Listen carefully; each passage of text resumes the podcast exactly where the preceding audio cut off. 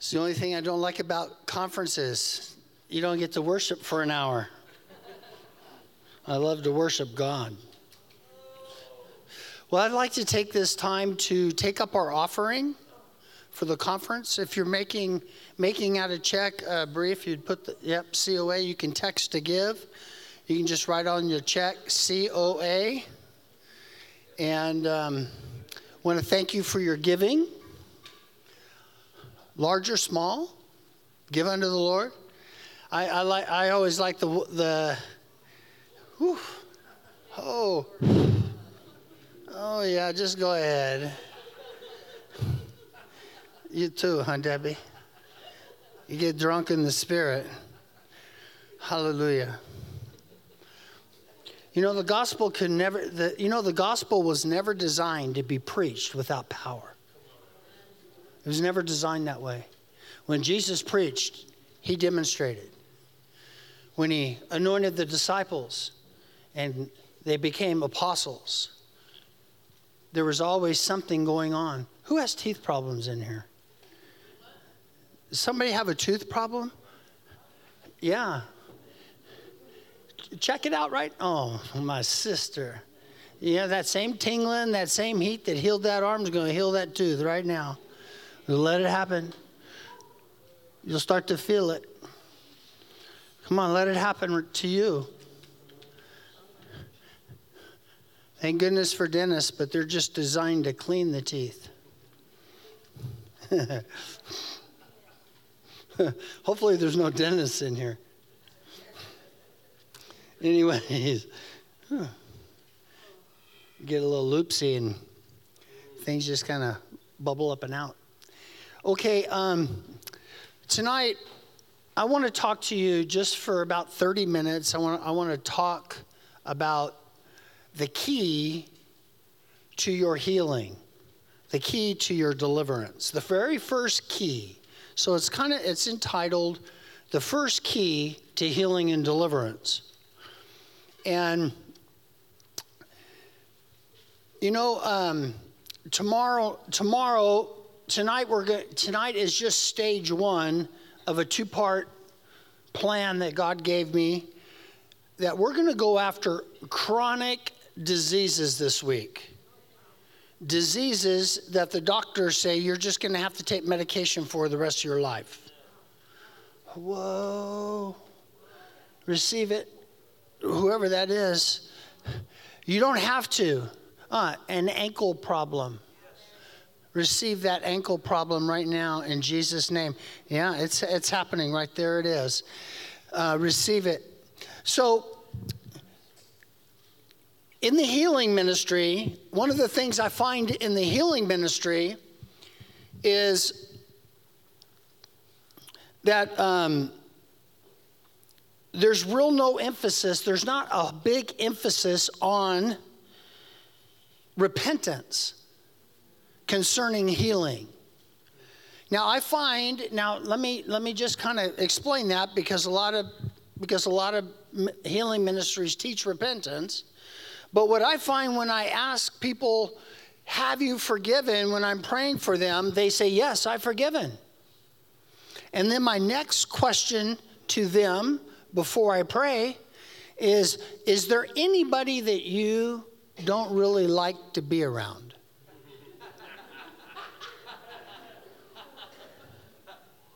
And you have this, you have this, I'm going to call it a dislike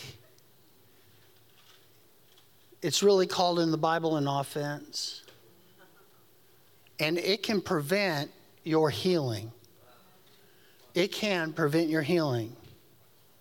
Now, in the deliverance ministry, you, you hear words right out of the gate, and when I lead you through this corporate renunciation at the end of this talk, I'll say, I'll have you say, I repent I renounce and I break curse. So, right away in the deliverance ministry, there's repentance, there's renunciation, and there's curse breaking. If deliverance is due to sin and healing is because of sin, then why wouldn't we put those same principles or methods into action? Okay, it's quiet. Let me just read a few scriptures. Can we do that? In, in uh, Luke 13, verses 1 through 5. Um, if you, well, Martha's got the computer there, so. Luke 13, 1 through 5. I'm reading out of the NIV, but the 1984 version. Now there were some present at that time who told Jesus about the Galileans whose blood Pilate had mixed with their sacrifices. And Jesus answered, Do you think that these Galileans were worse sinners than all other Galileans because they suffered this way? I tell you, no. But unless you repent, you too will perish. Or the 18 who died when the Tower of Siloam fell on them, do you think they were more guilty than all the others living in Jerusalem? I tell you, no. But unless you repent, you too will all perish. Here's the point the people were asking Jesus at that time, what happened to these guys? Did some, was this some type of curse? Was, it was, you know, uh, out there. The question was definitely a hot topic in the time. A hot topic. Because they were, they were asking about these two dramatic disasters that happened. All I can tell you is from biblical history, the record says Pilate had mingled their blood with animal sacrifices. That's all it said. That's it. It doesn't really tell you why. Now, they weren't occultic in nature or anything like that, they, but they had done something that brought on their destruction, okay? It was a religious act of sacrifice, and Pilate had them executed. And so the animal and the human blood was mixed. Now, the Tower of Siloam, the disaster, the Galilean disaster, their present day seem to view this as what? A judgment of God. A judgment of God. But Jesus said no. Jesus says it's not a judgment of God. It's no worse. But it, the case is, or the point that Jesus is making, unless we repent, we too will all perish. Now, there's two types of repentance in the Bible. One is divine repentance, asking God to forgive us of sin.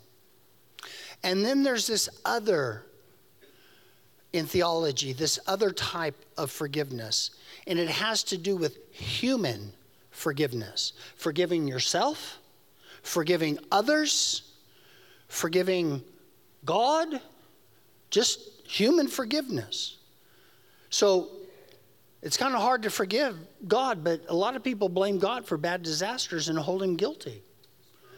When the reality is, God is good and the devil is bad. That's pretty good theology, right? But they were thinking this is a divine judgment. So here, here's, here's where we're headed tonight.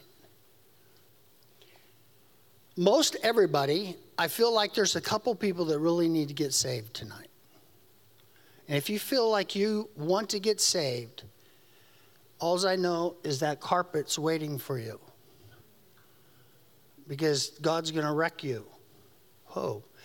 But my point is this there's salvation, eternal salvation, which removes the judgment of God eternally off our life. And then there's this other judgment that comes through the lack of forgiving others or forgiving yourself. And what I mean by that is God just takes his hands back after a time and allows the devil to do something. Because we're commanded to forgive. I'm going to prove it to you when Peter asked Jesus, How many times are we supposed to forgive?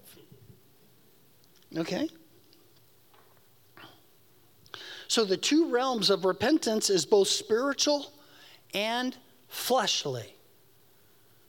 To make it easy, I forgive me and I forgive you, and I walk in forgiveness. But the flesh part, that's what brings disease. That's what makes the body sick.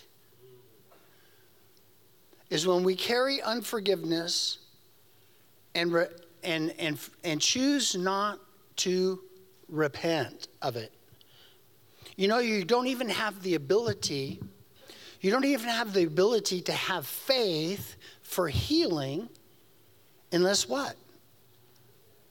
Repentance comes. Because repentance comes before faith. I forgive. So in Luke, the sixth verse here, then he told this parable a man had a fig tree, planted in his vineyard, and he went to look for fruit on it, but he did not find any. And so he said to the man who took care of the vineyard, For three years now I've been coming to look for fruit on this fig tree and haven't found any. Cut it down. Why should it use up the soil? Sir, the man replied, Leave it alone for one more year, and I'll dig around it and fertilize it. If it bears fruit next year, fine. If not, cut it down. The basic principle is this if there's, no fr- if there's fruit, let it live. If there's no fruit, cut it down. Right? It's not that deep, right? But my point is there's always fruit in repentance. Always. Asking God, when you forgive yourself, have, eh, have you ever had to deal with some of the condemnation the devil likes to put on you? those condemning thoughts, you know, of what you used to be and not who you are in Christ today, and so on and so forth. You just need to turn around and say, Jesus, I forgive myself. I forgive myself. See? See, believers are born again, eternally saved, but cut down because of disease. They're cut down. They say, oh, God took that person home early. No, he didn't. The devil did. The devil cut him down because there was a judgment. This is, this is real life stuff. This is, some, this is stuff I deal with all the time. With disease, I have learned between the sin and the actual manifest, manifestation of the disease is some type of time to repent and ask God to forgive. And what I mean by that is to get in there and say, I repent, I renounce, and I break the curse. Not just I, re- I repent. Because when we do things, we open spiritual doors. You don't have, see, the thing is,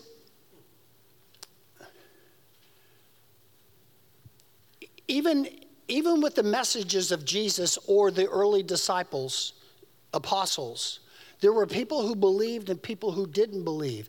But those who believed were powerfully touched. They were powerfully touched. Just like I know tonight, we're going to see some major diseases healed tonight. Because this is the very first key See, digging and fertilizing is God's urgent call for believers to deal with sin. That's what it means. Get in there and dig around, fertilize it, change, change the soil. You know, the heart has what? Four types of soil? Change the soil. So, what do we do? We repent of our sin.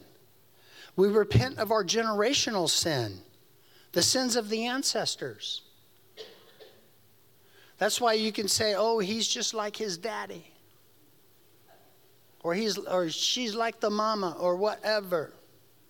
Or how about this?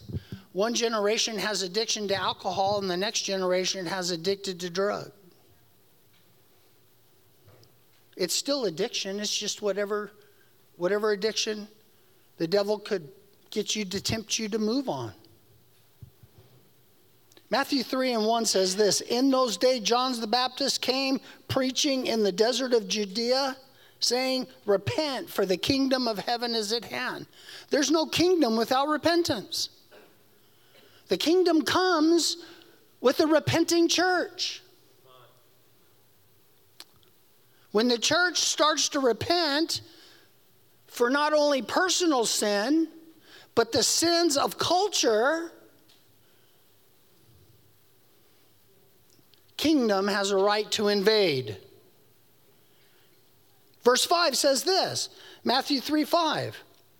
People went out to him from Jerusalem and Judea and the whole region of the Jordan, confessing their sins. Why did they go out there to confess their sins?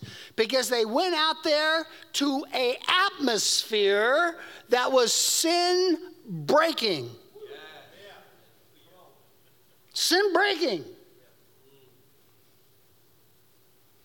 The great thing is, people don't need to go to one person anymore because Jesus is everywhere.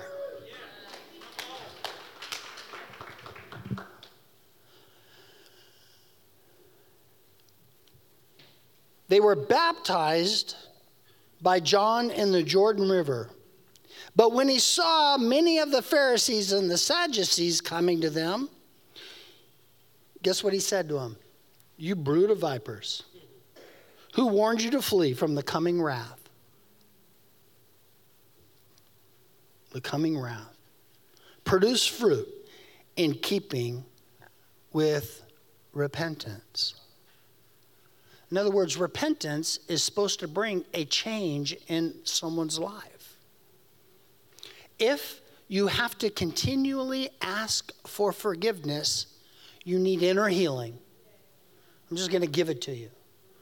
You need to deal with the, the emotional pain of the past. And you need God to go in there and to work forgiveness in your heart and true repentance. True repentance. It's more than just asking, it's more than just, okay, what's God showing you? What's God doing? What's God this or that? No, it's divine intervention with power. And they're down on the ground. You go, I've watched people down on the ground weeping and crying. And I all I know to do is say, forgive, forgive.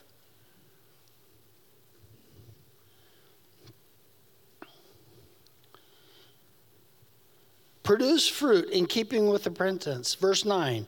And do not think you can say to yourselves, We have Abraham as our father. I tell you that out of these stones, God can raise up children from Abraham.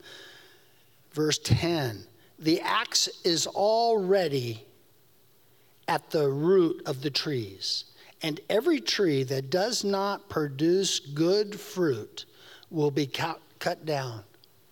Notice, what I want you to notice about this is that tree was probably designed, I, th- I, can't remember what an olive tree is, but I think an olive tree either produces either 20 or 100 years.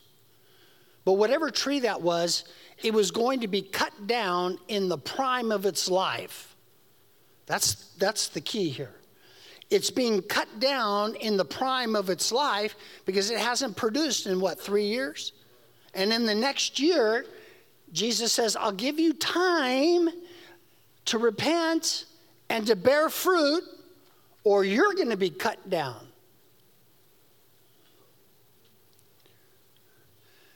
And I'm not talking about death. Most of the time, people just don't die. They're cut down with, infl- with affliction, infirmities, sicknesses family lines start to suffer. Have you, eh, have you, have you been with me? Do you understand what I'm really saying? I'm watching kids, three, two, one years old, type 1 diabetes, already. Already, because of the generational curse. And they're being cut down and they're being placed on this medicine. What's going to happen to the next generation? How far does it have to go before the church wakes up and says,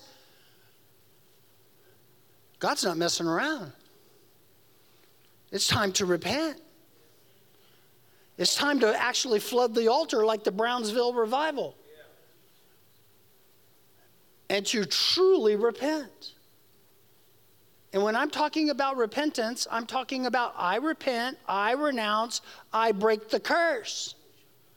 And you get rid of spirits of infirmity that are plaguing generations in your bloodline. You deal with them, you get rid of them.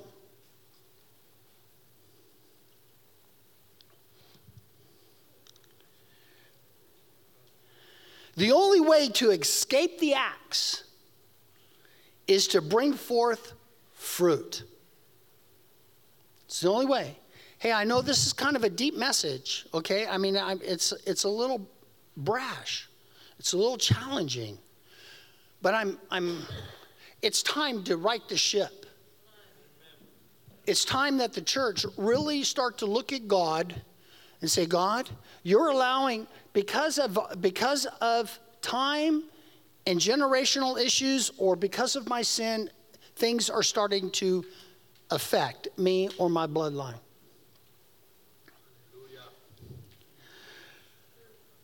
Notice the religious came to John, but he told them there, there is no repentance with you guys. This is spiritual, and then I put slash sins of the flesh.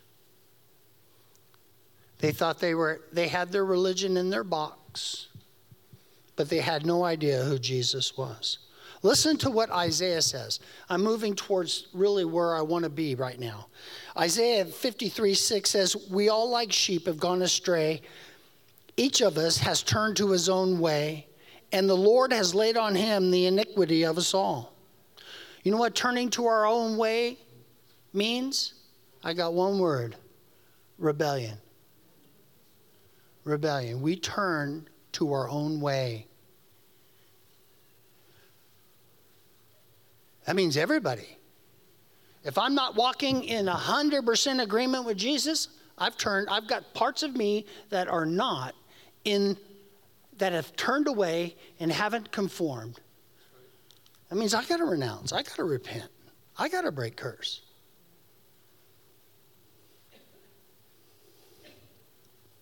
The point is, we all, we all have turned. All of us. Thank God for Jesus and his blood. Thank God for Calvary paying the price, becoming our substitute. You know, when you think, when, when, when it's Easter and it's Christmas time, and you picture the cross, I want you to picture the two thieves and then you and say, oh no, I don't belong up there. Jesus took it. I don't belong up there. And the Lord has laid on him the iniquity of us all. That is, that is the guilt caused by sin. That means when, when the Bible talks about iniquity, it's talking about guilt before God because of sin. And then the definition doesn't stop there. Then the definition says in the Greek that brings punishment. Guilt because of sin that brings punishment. And all God's saying is this repent, renounce, break curse. I'll remove it. I have a way, I have a right. Just the way the same thing with the Supreme Court has removed the right to abort in America. Finally. Finally. See, You know, thank God for all those Christians that labored 50, 60 years, whatever it is. I'm, you know, I'm not going to try and do the math real quick, but roughly almost 50 years that have labored, or a couple generations that have labored asking God to do something about this. It's a gift to the church if we know what to do with it. But we have to know what to do with this. Repentance and true faith, the order is never varied in the New Testament. You know that? From Jesus to Peter to Paul to the Revelator, John the Revelator. It's always repent and believe. Repent and believe. That's how Jesus introduced the gospel in Mark 1:14. Acts 17 and 30. In the past, God overlooked such, such ignorance, but now He has commanded all people everywhere to repent. So we have three common problems to healing and deliverance. These are denominators. The first one is Matthew 18 21 through 20. 35. But you know, you know about the, let me just read it real quick. When Peter came to Jesus and asked, Lord, how many times shall I forgive my brother when he sins against me? Up to seven times? Jesus answered, I tell you, not seven times, but 77. Therefore, the kingdom of heaven is like a king who wanted to settle accounts with his servants. Now, now pay very close attention to this because there's time in here. As he began to settle accounts, notice he started with somebody, but somebody had to wait.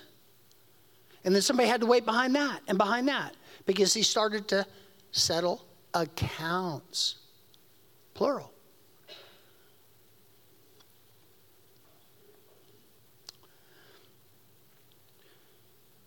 Therefore, the, um, and as he began to settle, the man who owed him 10,000 talents was brought to him, roughly two or three million bucks.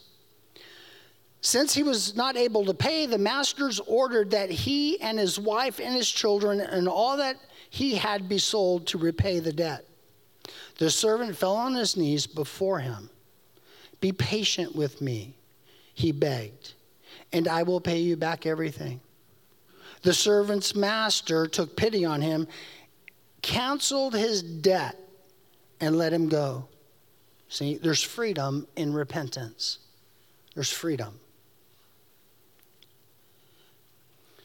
But when that servant went out and found one of his fellow servants who owed him a hundred denarii, he grabbed him by he grabbed him and began to choke him.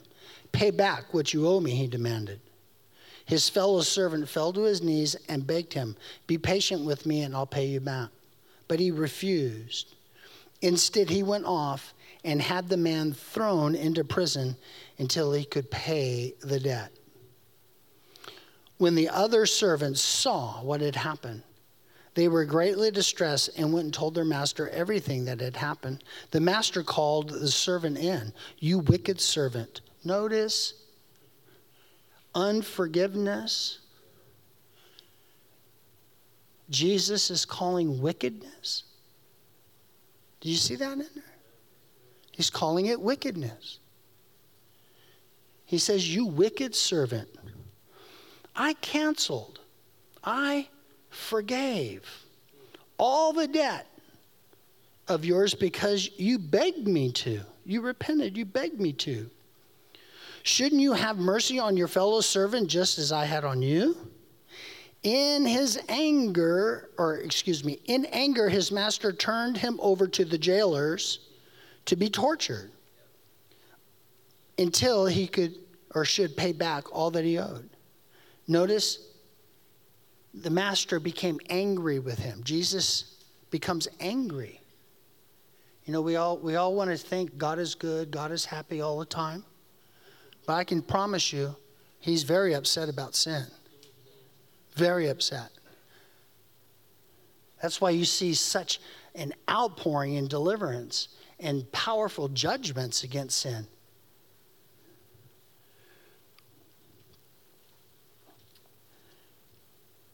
Turn him over to the jailers to be tortured until he should pay back all that he owed.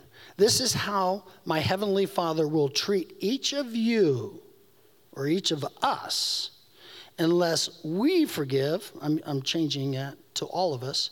Unless we forgive our brother from your heart. Are you getting the very first key to being healed tonight? To be healed tonight, we need to ask God to forgive us or to repent for holding judgments against ourselves, judgments against others, and then we need to forgive that people, forgive those people, forgive ourselves. But we first need to repent. So, number one is unforgiveness. Unforgiveness calls forth God's anger, Jesus says. Not, my, not I, but the Bible. Unforgiveness puts us in the hands of what? The jailers. Who are the jailers? The Greek word is torturers. It's the Greek word, torturer. That's the kingdom of darkness, the demons. Everyone's account, everyone's account. See, from the beginning, I've looped us all. We all, Jesus would say, we all need to live a life of repentance and a life of forgiveness. If we do, it's, there's a high probability that we won't get, we won't get sick.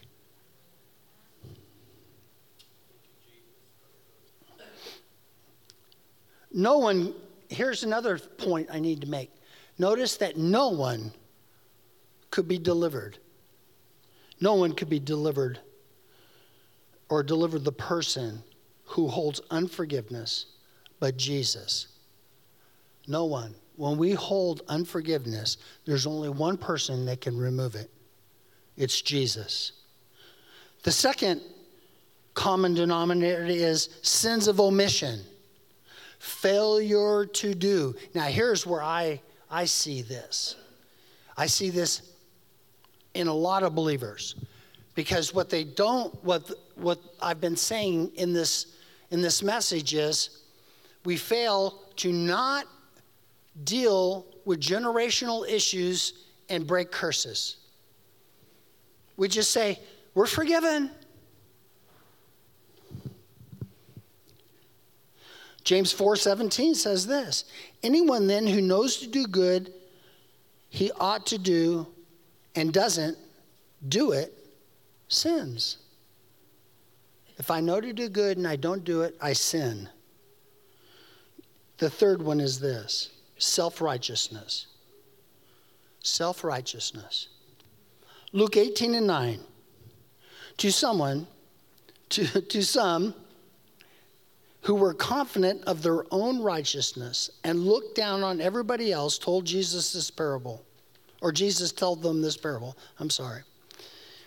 Two men went up to the temple to pray, one a Pharisee and the other a tax collector. The Pharisee stood up and prayed about himself God, I thank you that I'm not like other men, robbers, evildoers, adulterers, or even like this tax collector. I fast twice a week and give a tenth of all I get. But the tax collector stood at a distance. He would not even look up to heaven but beat his breast and said, God, have mercy on me, a sinner. I tell you that this man, rather than the other, went home justified before God. For everyone who exalts himself will be humbled, and he who humbles himself will be exalted. It's pride. Pride. Pride keeps us from doing these things. Righteous practices. In this parable, you see pride you see righteous practices, you know, the, the Christian way. How about our own righteousness, our own set of rules? Oh, God, I've got God in the box, and this is what He's doing with me. Rules taken from the Word of God, tailored to suit our convenience. Now, I have to preach a message like this because I'm setting you up for even a, a greater move tomorrow. Because I need you to forgive. But before you forgive anybody, I want you to repent to God for holding a judgment or an ill feeling towards somebody.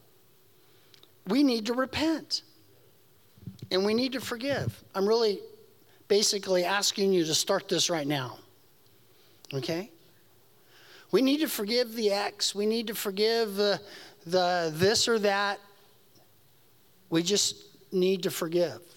But before you can forgive and truly be forgiven, you have to repent to God first. It's the New Testament way. It's the New Testament way. First, repent to God and then forgive others. Repent to God for holding a judgment against yourself. God, I ask that you forgive me in Jesus' name.